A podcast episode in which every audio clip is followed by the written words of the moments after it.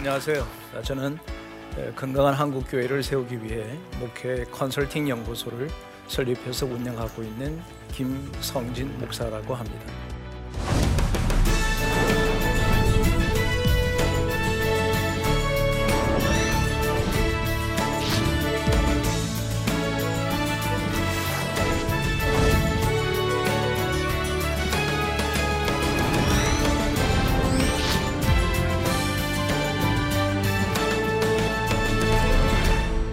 코로나로 인해서 굉장히 어려운 가운데 있습니다.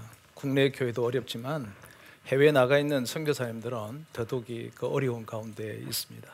네, 이런 어떤 변화의 어, 기회 속에 우리가 어떻게 선교 현장을 잘 이끌어가고 또 우리가 어떻게 도와야 되고 어떻게 함께 해야 되는지에 대해서 함께 생각해보고 고민해 보려고 합니다. 오늘 제가 첫 번째 할그 주제는 전환기 선교 전략 컨설팅이라고 하는 것으로 좀 하려고 합니다. 아니 교회와 또 선교사에게 왜 컨설팅이 필요한가라고 하는 이야기들을 종종 이렇게 할 때가 있습니다.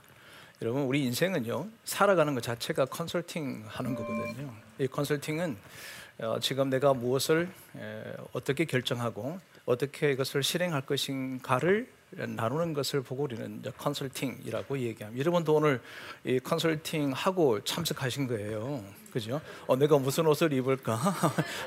어, 내가 어떻게 메이크업을 어떻게 할까? 또 오늘 강의할 동안에 내가 웃어야 될까 말아야 될까? 막 이런 고민하다가 이제 우리가 함께 하는 것 이것처럼 인생 전체가 이제 컨설팅이라고 하는 거죠. 그런데 지금은 많이 큰 위기 앞에 서 있습니다. 뭐 전 세계가 위기 앞에 있는 거죠. 이럴 때 우리 특히 선교사님들 같은 경우는 이 우리가 환경이 다른 정도가 아니라 문화가 다르잖아요. 또 삶의 어떤 영역들이 이렇게 다르게 있는 그곳에서 이 선교를 해 나간다는 것이 굉장히 어려운 문제 앞에 직면해져 있습니다.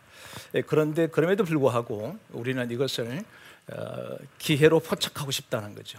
그럼 어떻게 해야 어, 이 위기를 우리가 기회로 이끌어갈 수 있을 것인가? 이것을 보고 우리는 전환기라고 얘기를 합니다.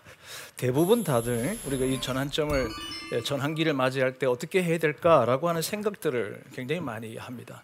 여러분 인생 인생도 그렇고 사역도 그렇고 이 선교도 마찬가지입니다만은 어, 이 전환기에 있어서 꼭 필요로 한 세 가지 요소가 있습니다. 그첫 번째가 환경에 대한 필요성이라고 하는 거죠. 환경이 바뀌어 버렸어요. 우리가 바꾸고 싶지 않은데도 불구하고 환경이 바뀌어 버렸거든요. 그럼 이건 이미 이제 우리가 전환을 해야 되는 그러한 시점에 와 있는 것을 우리에게 보여주는 것과 동일하다. 어떻게 그럼 이 환경을 바꿔낼 것인가라고 하는 거죠. 이 말씀은 종전의 선교 사역을 해왔던 것과는 전혀 다른 환경으로 선교가 돼야 된다는 것을 암시해 주는 것과 똑같습니다. 이 전환기라고 하는 것은 아, 우리가 이렇게 어렵구나 이렇게 인식하는 게 아니라 발빠르게 어, 이 어려운 환경을 빨리 바꿔놓는 것 이것이 첫 번째 요소라고 하는 거죠. 두 번째는 자원의 확보라고 하는 것입니다. 여러분 무엇을 하든지 우리가 뭘 새롭게 하려고 여러분도 그러시죠. 집에서도 뭘 새롭게 하려고 그러면 돈 들죠. 뭐 돈 없이도 할 수 있으면 참 좋겠는데 뭔가를 이렇게 바꿔내려 그러면 자원이 필요해요. 사람이 필요하든 물질이 필요하든 필요하단 말이죠. 그런데 이 이제 코로나 때문에 우리 선교사님들 같은 경우는 이 자원 공급이 용이하지가 않게 되어졌습니다. 점점점 국내도 어려워지니까 후원하는 분들도 자꾸 단절되기도 하고 또 실제로 그 자원 활용을 할 수 있는 여유로움이 없어지는 거죠. 그런데 저는 오늘 이 전환점에서 물질적으로의 자원이 우리에게는 녹록지 않다고 한다면 누가 뭐가 남아 있죠? 예, 사람이라는 자원이 있잖아요. 그래서 이 전환기에는 자원의 변화를 도모해야 되는데 그 자원의 변화 중에서 정말 결정적으로 중요하게 생각하는 것이 뭐냐면 사람이라고 하는 것입니다. 예, 지금까지 우리의 선교나 목회, 한국교회 목회도 동일하게 어떤 기능적으로 어떤 사역과 일 이런 것들에 굉장히 많은 비중을 두고 왔습니다. 그러다 보니까 정녕 무엇을 잃어버렸냐면 사람을 잃어버린 거죠. 예, 최근에 우리 교회 예배를 드리는 분들 보면 이렇게 10% 20% 이렇게 예, 교회를 나오지 않는다 이렇게 얘기해요. 그 사람들이 우리가 정말 그들의 중요한 인적 자원들을 우리가 충분하게 섬겨왔고 구체적으로 전략적으로 잘 섬겨왔다고 한다면 이런 환경의 위기 앞에 있어서도 자원의 흔들림이 없었을 것 같은데 이게 불현듯이 우리가 그렇게 사람에게 집중하지 못했던 그 결과가 오늘날 교회를 떠나가는 사람들이 자꾸 늘어나게 되는 이런 결과를 가져왔다라고 보는 거죠. 그렇다면 이 전환기의 소리를 어디를 집중하면 될까요? 사람에게로 집중하는 것입니다. 자, 세 번째는 타이밍이라고 하는 거죠. 여러분, 자 오늘 내가 바뀌어야 되겠다, 변화해야 되겠다 이러면 오늘 변화를 시도할 수 있죠. 그렇죠? 여러분도 오늘도 갑자기 나 오늘 회심했고 저 새로운 삶을 살고 싶어 이러면 오늘 당장 할 수는 있어요. 그런데 뭐가 안 되느냐 하면요, 이 의미가 굉장히 약해지는 거죠.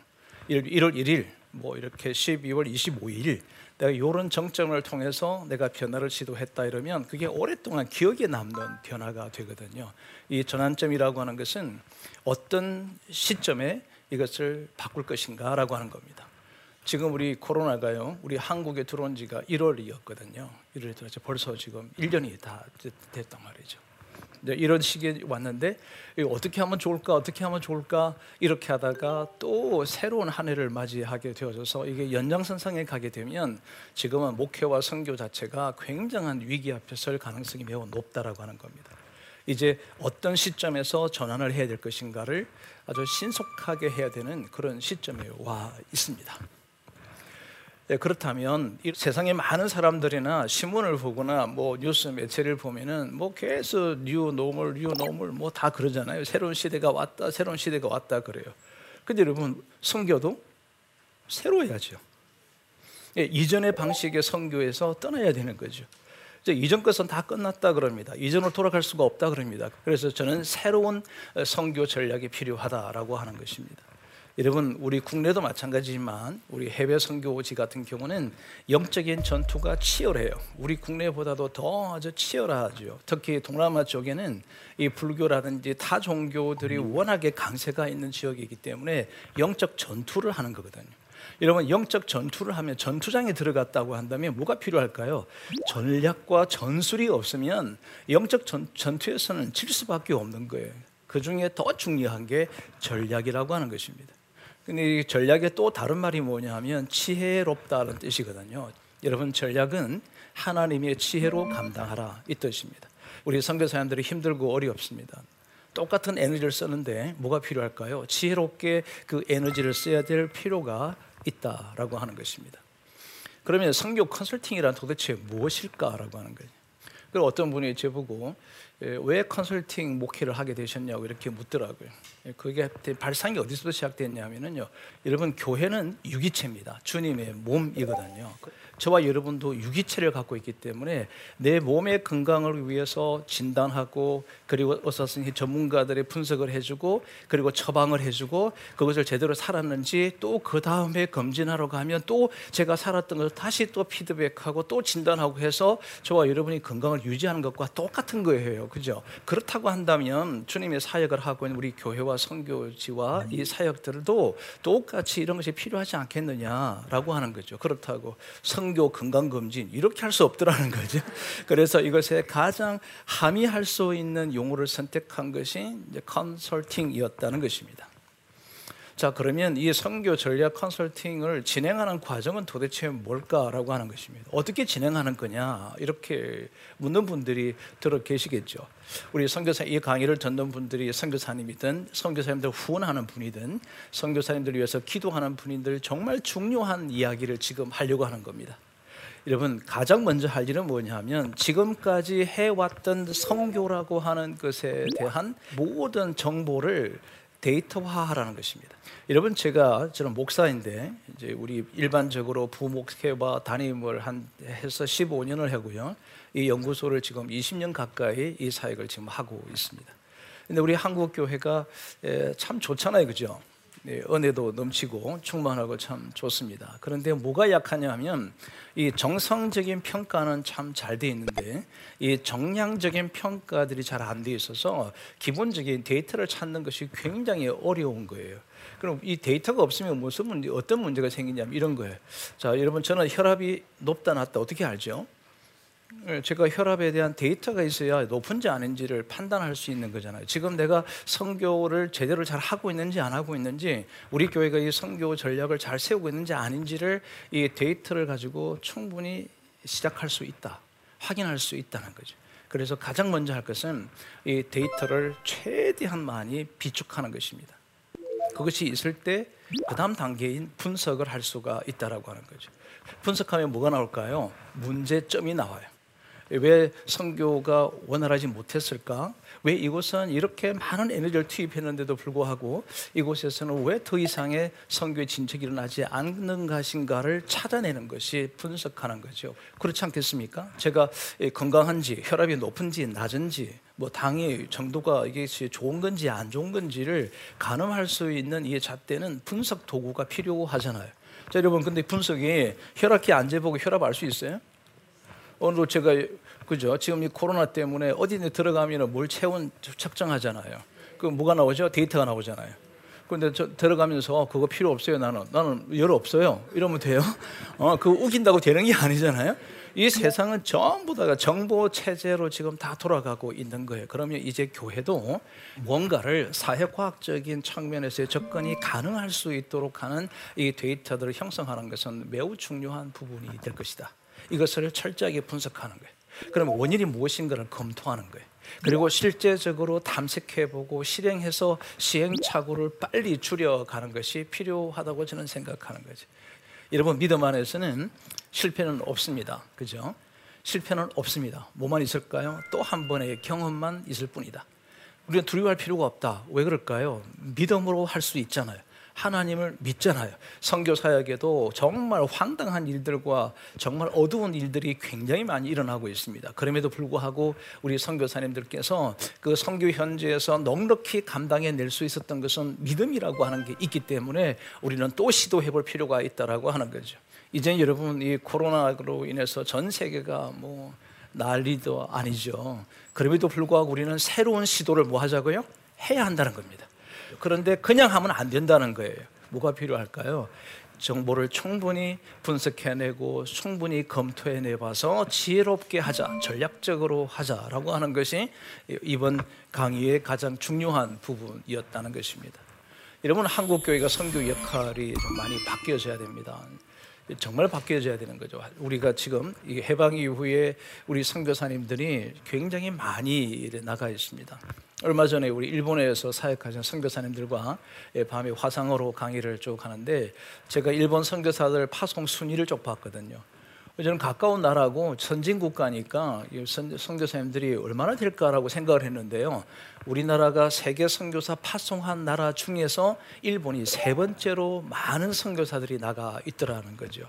자, 이것도 데이터를 보니까 알 수 있었던 것처럼 여러분 이제는 우리가 무엇을 할 것인가로 볼 때는 항상 그 기초적인 데이터를 통해서 할 수 있어야 되겠다. 여러분 삶도 마찬가지. 우리 삶들도 항상 데이터를 근거로 해서 살아갈 수 있어야 될 필요가 있다라고 하는 겁니다.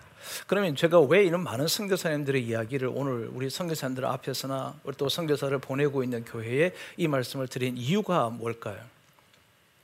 선교사님들이 많이 갔다라는 숫자가 중요한 게 아니라 그들이 어떤 역할을 감당하고 있는가가 중요하다는 것입니다.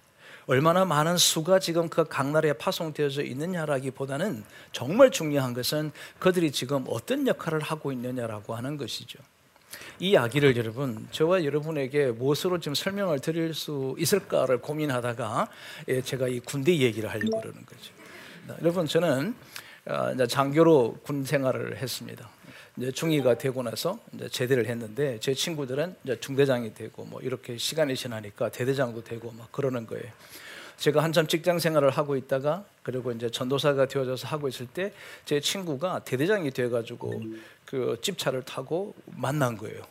저는 지금 전도사가 돼가지고 뭐 열심히 교회에서 청소하고 막 이러고 하고 있는데 이 친구는 벌써 이 참모들 데리고 중령이 돼가지고 등장한 거예요. 자, 제가 그걸 보면서 무슨 생각을 했냐면은 연차가 많아지면 그만큼의 뭐가 달라질까요?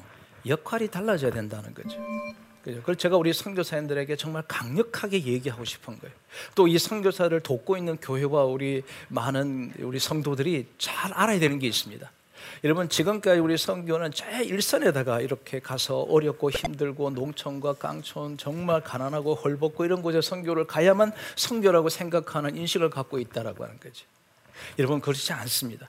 물론 그렇게 시작하는 거죠. 그렇게 시작해서 하지만 연차가 진행될수록 점점점 큰 역할을 감당해줘서 그 나라 전체의 선교 전략을 어떻게 짜면 좋은지, 어떻게 전략을 세우고 어떻게 전술을 세우고 가장 효과적인 전도 방법이 무엇이고 선교 전략이 무엇인지를 연구를 하고 있어야 되는데도 불구하고 10년 차, 15년 차가 되어도 어디 있느냐 하면요 최전방에만 지금 다 선교사가 있는 거예요. 왜 나오지 못합니까?라고 말씀을 드렸더니 그게 나오면 한국 교회 교회가 후원이 바로 끊어진다는 거예요. 어, 왜 놀고 있느냐는 거 노는 게 아니거든요. 여기 저 뒤에 있는 사단장이나 연대장들 노는 거 아니에요. 그들은 지속적으로 전체 국방을 튼튼히 하기 위해서 다각적인 노력도 하고 전술도 짜고 훈련도 시킬 계획도 세우고 엄청난 많은 일을 하고 있거든요. 저는 한국의 선교 역할의 모형이 철저하게 바뀌어야 된다라고 확신하는 사람입니다. 참 우리 한국 교회가 이런 새로운 선교사들의 역할 모델을 인식만 된다고 한다면 저는 이 아시아 지역이나 우리 한국 선교사 훌륭한 분들이 얼마든지 많은 선교들을 해낼 수 있으리라고 저는 확신하고 있는 겁니다. 여러분 전환기를 맞이하는 우리 선교사님들에게는 크게 네 가지의 평가 지표를 만든다고 합니다. 이 평가 지표는 크게 네 가지인데요. 얼마나 이 선교사와 선교사의 역할이 그 도시와 지역 사회 속에 영향력을 주고 있는가. 또 두 번째는 지역민들과 얼마나 잘 소통하고 있느냐가 굉장히 중요합니다. 얼마 전에 캄보디아에 있어 선교하시는 선교사님들이 선교사님 중에 한 분이 얼마 되지 않았는데도 학교 사역을 정말 잘하시는 거예요. 그 잘한 비결이 뭐냐면은 그 지역민들을 찾아가서 지역민들이 필요로 하는 교육이 무엇인지를 계속 듣는 거예요. 들어서 아 이렇게 교육을 하면 좋겠구나라고 했다는 거죠. 이게 소통의 능력이라는 거죠. 그러니까 그 나라의 복음화를 위해서 그 도시의 복음화를 위해서는 그들과 함께 뭐 하자고요? 소통해야 한다는 거죠. 그리고 여러분 끊임없이 새로워야 합니다. 끊임없이 혁신해야 합니다. 우리의 삶도 새로워야 되고 여러분의 가정도 새로워지면 좋겠고 우리의 살아가는 삶의 스타일도 새로워졌으면 좋겠고 사역하는 선교 사역들도 새로워졌으면 좋겠다라고 하는 것입니다. 여러분 이 전환기는 가만히 있는 자에게는 전환기를 지혜롭게 극복해내지 못합니다. 어떤 자가 극복할 수 있을까요? 지식과 경험을 지속적으로 쌓는 자만이 이 전환기를 지혜롭게 잘 극복할 수가 있다라고 하는 것입니다. 저는 배워야 한다고 생각합니다. 감사하게도 이 코로나 때문에 선교사님들이 어떤 활동을 못 하시니까 온라인 상에서 굉장히 많은 세미나들이 열려져서 선교드리고 있습니다. 저희들도 마찬가지 저도 우리 선교사님들 지속적으로 선교드리고 있는데 그 왜 필요하냐 하면은 그들이 새로운 선교 전략을 짜기 위해서 새로운 변화를 시도하는 전환점을 갖기 위해서 필요한 것이 지식이었기 때문에 그렇습니다. 이런 네 가지의 평가 지표를 통해서 우리는 스스로 자기의 선교 사역들을 점검해 볼 필요가 있다라고 하는 것입니다. 저 하나님 말씀을 제가 읽어 드리면서 오늘 강의를 좀 마치려고 합니다. 그런즉 누구든지 그리스도 안에 있으면 새로운 피조물이라 이전 것은 지나갔으니 보라 새 것이 되었도다. 예, 사랑하는 여러분, 또 선교 현장에 있는 여러분 모두가 예, 정말 하나님의 놀라운 역사가 있기를 진심으로 바랍니다. 전환기는 우리가 위기로 생각할 필요가 전혀 없습니다. 이것을 우리는 얼마든지 기회로 바꿀 수 있음을 기억하고 우리 선교 현장과 선교사를 지원하는 우리 모두도 함께 선교사라고 하는 것을 인식하고 우리가 이런 전환기를 함께 극복해 나가는 그런 삶이 그런 사역들이 되기를 진심으로 바랍니다. 여러분 경청해 주셔서 정말 감사합니다. 여러분 오늘 강의는 여기까지입니다. 혹시 궁금한 게 있거나 질문하고 싶은 게 있으시면 어, 질문해 주시면 어, 제가 아는 범위 안에서 성실하게 답변하겠습니다. 네. 네. 요즘 코로나 때문에 선교의 길이 많이 막혀 있잖아요. 이럴 때 선교를 할 수 있는 방법이 있다면 어떤 것이 있는지 정말 궁금합니다. 아 그렇군요. 어, 우리 잘 알다시피 모든 모임이나 회집이 많이 어려워졌잖아요. 그래서 이제 온라인 상 외에는 이제 이게 우리 다른 대안이 없다라고 생각하잖아요. 그런데 진짜 대안이 있습니다. 그게 뭐냐면요, 멘토링 선교입니다. 멘토링 목회라고 하는 거죠.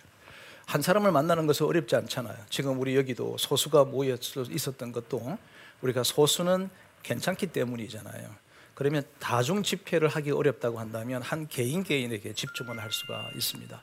저는 우리 한국 교회와 세계 선교의 어떤 해안 대안 중에 하나를 꼽으라 그러면 저는 멘토링 목회, 멘토링 선교다 이렇게 얘기하고 싶은 거예요. 왜 그러냐면 예수님께서 3년 동안 공생이 하시는 동안에 회중들을 모아놓고 군중을 모아놓고 많이 강론도 하셨지만 정말 그분이 집중한 게 누구냐면요 한 사람 한 사람에 대해서 굉장히 집중을 많이 하셨습니다. 우리가 잘 아는 사개오라든지 수가성의 여인이라든지 니고데모라든지 성경 속에는 보면 예수님께서 한 사람 한 사람에게 집중을 하셨거든요. 한 사람 한 사람을 만나고 섬기는 것이 저는 이제 이 시대의 위기를 극복하는 가장 결정적인 전략이고 결정적인 방법이라고 확신하고 있습니다. 네, 여러분 오늘 어, 경청해 주셔서 정말로 감사드립니다. 네, 고맙습니다.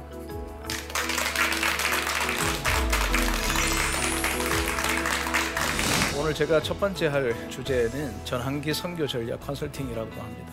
이전 것은 다 끝났다 그럽니다. 그래서 저는 새로운 선교 전략이 필요하다라고 하는 것입니다. 그러면 선교 컨설팅이란 도대체 무엇일까라고 하는 거예요. 가장 먼저 할 것은 이 데이터를 최대한 많이 비축하는 것입니다. 그것이 있을 때 그 다음 단계인 분석을 할 수가 있다라고 하는 거죠. 그럼 원인이 무엇인가를 검토하는 거예요. 그리고 실제적으로 실행해서 시행착오를 빨리 줄여가는 것이 필요하다고 저는 생각하는 거죠. 네, 그렇다면 이런 전환기에 있어서의 우리 영적 지도자들은 내가 그것을 감당해 수 있는 힘 이것이 필요한데 이것을 우리는 또 다른 말로 역량이라고 얘기를 하는 것입니다. 전환기는 우리가 위기로 생각할 필요가 전혀 없습니다. 이것을 우리는 얼마든지 기회로 바꿀 수 있음을 기억하고 우리가 이런 전환기를 함께 극복해 나가는 삶이 되기를 진심으로 바랍니다.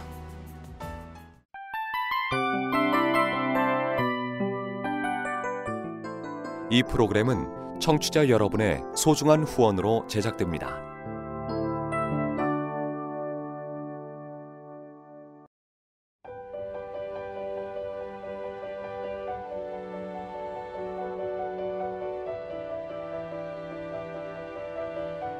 세상에는 수많은 교회들이 있지만 더 깊이 있는 말씀 강해를 찾기 위해 크기로만 교회를 선정하지 않습니다.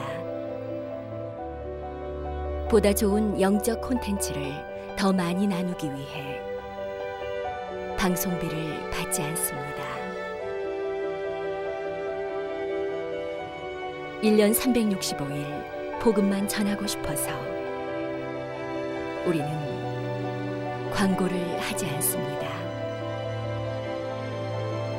온누리의 복음을 땅끝까지 CGN TV와 함께 땅끝 성교사가 되주세요